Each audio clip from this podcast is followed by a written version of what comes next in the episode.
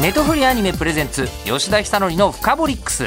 これはアニメを中心にネットフリックスで配信されている作品をアニメ大好きすぎアナウンサー吉田久典がさまざまな角度からえげつなく深掘って紹介していく番組。吉田久典深掘り吉田久典の深掘り深掘りックス。深掘りックス。ネトフリアニメプレゼンツ吉田久典の深掘りックス。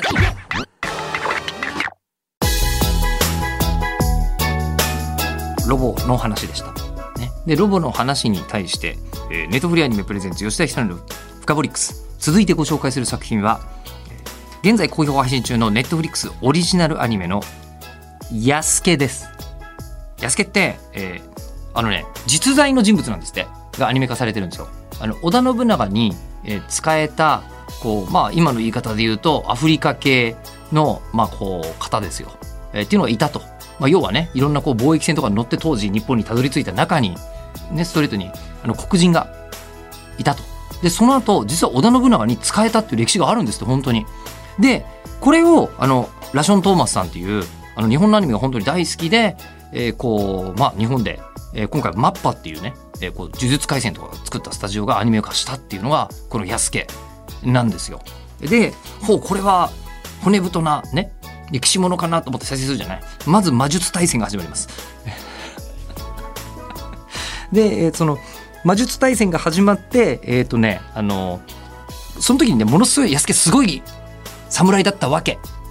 織田信長に仕えた時は。でも織田信長が本能寺の変で死んじゃった後にあのこう今は船頭として平穏な日々を送るっていうもう日本のあの時代劇としてはど真ん中じゃないですか。ど真ん中なんだけど主人公が安家、っていうこれでねあの魔法バトルとかが展開していくんですよ。ね、で、えー、とあとアニメファン的なポイントで言うとキャラクターデザインがですね小池武さんっていう方がこうあのキャラクターデザインしてるんですけどなんて言うんだろうもうあの男たちが超渋いがデザイン性が高いっていうですね、まあ、ここのキャラクターが見どころかなと個人的には思うのとあと安家役の、あの声優さんが副島淳さんというんですけど副島淳さんもストレートに、えーいわゆるこうアフリカ系の方でいらっしゃいます。はい、という作品でございまして。で、えーこの安家ね。これね間違った見方をすると間違った日本が描かれてることが楽しいみたいなのあるじゃない。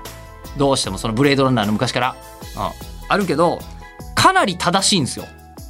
魔導はない魔導はないよ魔導はまあここはファンタジーだからエンターテインメントがいいと思うんですけど魔導以外はかなりいろいろ正しいんですよでいろいろ正しい中でやっぱり日本人ではこうはならないなっていうところがそこここに出てくる。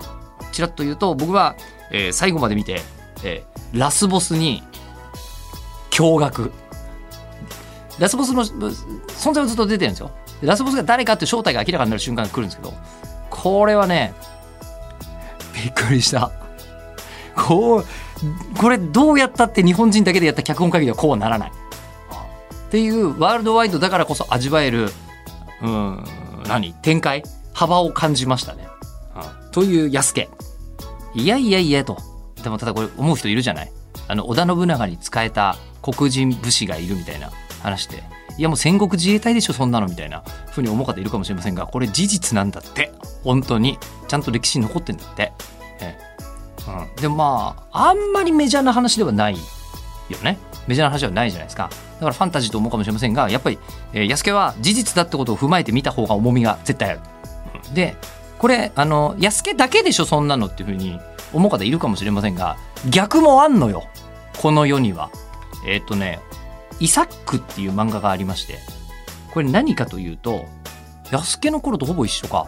本能寺の変が1500えーっ、と92年とかそれぐらいかな、まあ、1500年代の終わりですよね。終わりですよね。でねえーっ、とね1600年ぐらい。1620年とか江戸時代ぐらいかな。あでもこれ考えてみると大航海時代だからか。この頃まだ。多分大航海時代ぐらいかな、まあ、スペイン世界的に言うと多分スペインとイギリスとオランダとかがガンガン海外に出ていってる時代だと思うんですよ。時代にえっ、とね逆パターンがあんのよ。日本から、えーどうやらあのこうね稲作だ稲作みたいな名前のあのこう主人公がえーずっとあのこう大阪夏の陣にあそうかこのまさにこの辺だね時代的に。あ安家と合ってるかも。うん。あるかもしれない。うん。でこれあのでそのイサックはオランダ行ってでえっ、と30年戦争というカトリックとプロテスタントが戦ってるあの戦争があるんですよ歴史上。それに、えー、とカトリック側。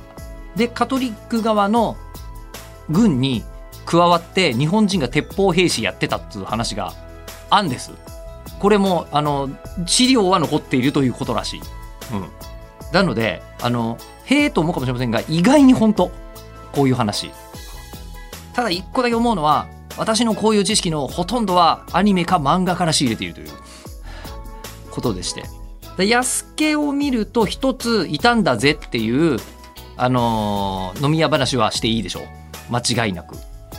あと意外に人間どこでも生きてけんなっていう気持ちになる。でその時代にオランダ行くのって今いきなりなんかなんだろうね、えーのうん JAXA でバイトしてたら火星にいるみたいな感じだと思うんですよ。もうちょっと生きやすいかもしれないけれども、いやそれを考えるとこうあまりに口頭無形なようで口頭無形じゃないのかもしれないなと思わないではないですよ。だからというかこれラショーン・トーマスさんが日本のアニメが好きで安家に感情移入して安家のアニメを作りたくなる気持ちはとてもわかる。これはすごい説得力あるなっていう感じがしますね、うん、あの江戸時代にあのタイまで進出してタイで日本人のあのー町を作っちゃったりした人っていうのがいてそれが山田長政なんですけど、ええスペイン艦隊をタイで撃退してるとかなんですよ確か。山田長政。で山田長政の例えばですよタイでめちゃくちゃ CG が今後流行ったとするじゃないですか。流行ったというか世界の CG といえばタイだよねって時代になって日本人もタイのアニメって CG アニメってすげえなみたいになったとするじゃん。それでタイのねタイのタジオマッパみたいなところでアニメ作るっていうことになって何にしようさ山田長政ってなる気持ちはわかる。な感じよ。今回の安家もし作ってるとするならば。というという感じですかね、えーまあ歴史も学べる、まあ、学ぶつもりはなくてもいいんですけど別に。見たら気がついたら知っちゃってるみたいなのでいけると思いますけどね。えーということで、えー今回は安家を深掘りすべく、えー今回は海外からゲストが、うん海外なんだけど海外じゃない。あのさよならだけどさよならじゃないみたいな感じであのゲストがご登場になります。ここでリモートでゲストをお迎えしたんですけどどこにつながってるの？今。あのえっ、とですねリモートでお迎えしてるゲストなんですが今僕の目の前にはあのねラグビーの超強豪選手みたいな方があの映像に映ってるんですけどあの大学教授で社会学者そしてタレント落語家などもやられていて初代京都府名誉友好大使。で生まれが親日国でもあるインド洋の島国国家スリランカのニシャンタさんです。よろしくお願いします。よろしくお願いします。はお話しさせていただくのは初めて。でじめまして。初めまして。ただあの今えスリランカにいらっしゃるんですか？違います、違います。どちらしばらく帰れてなくってですね、はい。今、京都なんですよ。全京都の自宅から。ですみません。あのニシャンタさん、まああのはい。もうテレビとかでご覧になってる方もいっぱいいらっしゃると思うんですが、えーお生まれがスリランカで。で、はい。えー日本に留学されたのっていうのが大学生になるぐらいの年なんですか？大学になる前なんですよ。あの、高校の途中ではい。スリランカを抜けて、うん。日本に来て、まあ、それ以来ずっといる感じなんですけどね。なんかねあの新聞小学生をしながら立命館大学を卒業して修士号博士号を取って今は、えー羽衣国際大学現代社会学部教授をしていらっしゃるとそうなんです。ことなんです頑張りました。頑張ってます、すごい頑張ってらっしゃる いやいやいや。めっちゃ伝わってきます本当にあの安家ぐらい頑張ってる作品で言うと今で京都にお住まいってことですけど、日本の生まれの人はどこに住んでるのかって、まあゆかりがあるというか僕だったら東京生まれだからずっと東京住んでるみたいな感じですけどど西山さんスリランカから日本にいらっしゃってるってことは日本中どこに住んでもこうねありっちゃありじゃないですか、京はいはいはい。京都に住んでらっしゃるのはなぜなんですか？僕ね、あの、一回高校の途中でボーイスカウトってあるじゃないですか。あはいのボーイスカウトの活動でスリランカを代表してうん日本に来たんですよ。そういうな国際大会みたいなのありますよねボーイスカウトってねあったんです。はいはいあの、御殿場っていうところであったんですけど御も。殿場ねはいはいで、あの、その時にホームステイをしたんですね。で、その場所は、それがね、あの、坂本っていうところやったんですよ。坂本？坂本って言ってもわかんないんでしょうが、あのね、比叡山があるじゃないですか。あはいはい比叡山。はい比叡山のふもとなんですよえ。滋賀県側の。はいはいで、そこをさらに下がっていくと、あの、小琴とかになっていくんですね。小琴とか琵琶湖とかにこう繋がってきますけども。たいい地名出しますね はあ僕ね、小琴で、あの、当初、布団着、布団上げお風呂掃除をしながら、え日本語学校通ったりしてたんですよ。そうだったんですか小琴温泉でそうなんですよ。へえそうなんです、そうなんです。へえでですよ、その、最初に来てお世話になったホームステイ先が、その、小琴とか坂本だったんですけれどもえ、その界隈に日本語学校がなかったもんで、京都の YMCA とこに通ってたんですね。で、そのまんま京都に、こう、残るようになったんです。大学も今度京都に行ってとかね。はあそこも立命館ですもんねそうなんですよ。その後、まあ、留大とかも行ったんですけれども、いや、なんでこの京都になったかいうとね、はいはいまあ、周りがね、京都なんやっていうので、すごくなんかね、こう、あの、京都にってええとこやっていうことね、周りが言うわけですよ、日本人が。ああはいはいで、周りに京都っていう選択は正しいんだっていうことをこう、教わるわけですね、一つはね。せっかく日本に住むんだったら一番日本らしいとこつくって言えるかもしれないですもんね京都ねまあ、今であの、高いローンを借りてね、家もありますから、もうこっから抜けるに抜けられないっていうね。もうあのすごい。もうあのニシャンタさんの語り口からスリランカ出身の関西人の社会学者まで全部伝わってくる。すんごい。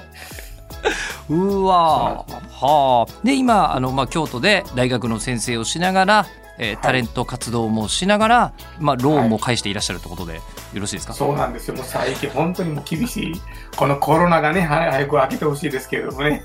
そうですよね だってあの、まあ、大学の先生やってらっしゃるとはい。本当は、はいあの世界中飛び回ったりされてるわけですもんね。まあまあ、あの、僕はそれほど行ってないんですが、まあ学者にもよりきりなんだと思いますよ。あの、少しは行ってます。うん、やっぱりあのスリランカには何でしょうそこをあの高校生の時出られてからも、まあ、何度かは帰っていらっしゃる？帰ります帰ります。年に一遍ぐらいね、最近やと帰ってますね。やっぱりそうですよねそうなりますよねでそれがええコロナでちょっと難しくなっちゃったぞみたいな、そうなんです、そうなんで。すすかじゃあえっと、はい。まあ日本に来てからはもちろん日本でいっぱい勉強されて学者さんになられたと思うのですがはい。その前の段階を今日聞きたくてこのあの「はいやすけ」っていうアニメが、あのはいこう織田信長に本当に使えていた、まあ、今の正しい言い方で言うとこうアフリカ系っていうふうに申し上げるのがいいと思うんですけどアフリカ系の、えー、やすけという、まあ、武士がモデルだというふうにされてるんですけどあのどうなんですかね？こういうエピソードってなんか西畑さんご存知でした？これは知ってます。あ知ってます。さすがに。さすがに知ってますねあ。あの、織田信長ね、あの、最初に会った時に、自分の部下に頼んでね、あれ絶対ペンキかなんか塗ってるから、あの、ゴシゴシ表したっていう話がありますでしょ？あこれねアニメに出てきます。知ってアニメに出てきますそういうあ、本当ですか、ええあ、やっえぱりそうなんや。やっぱん。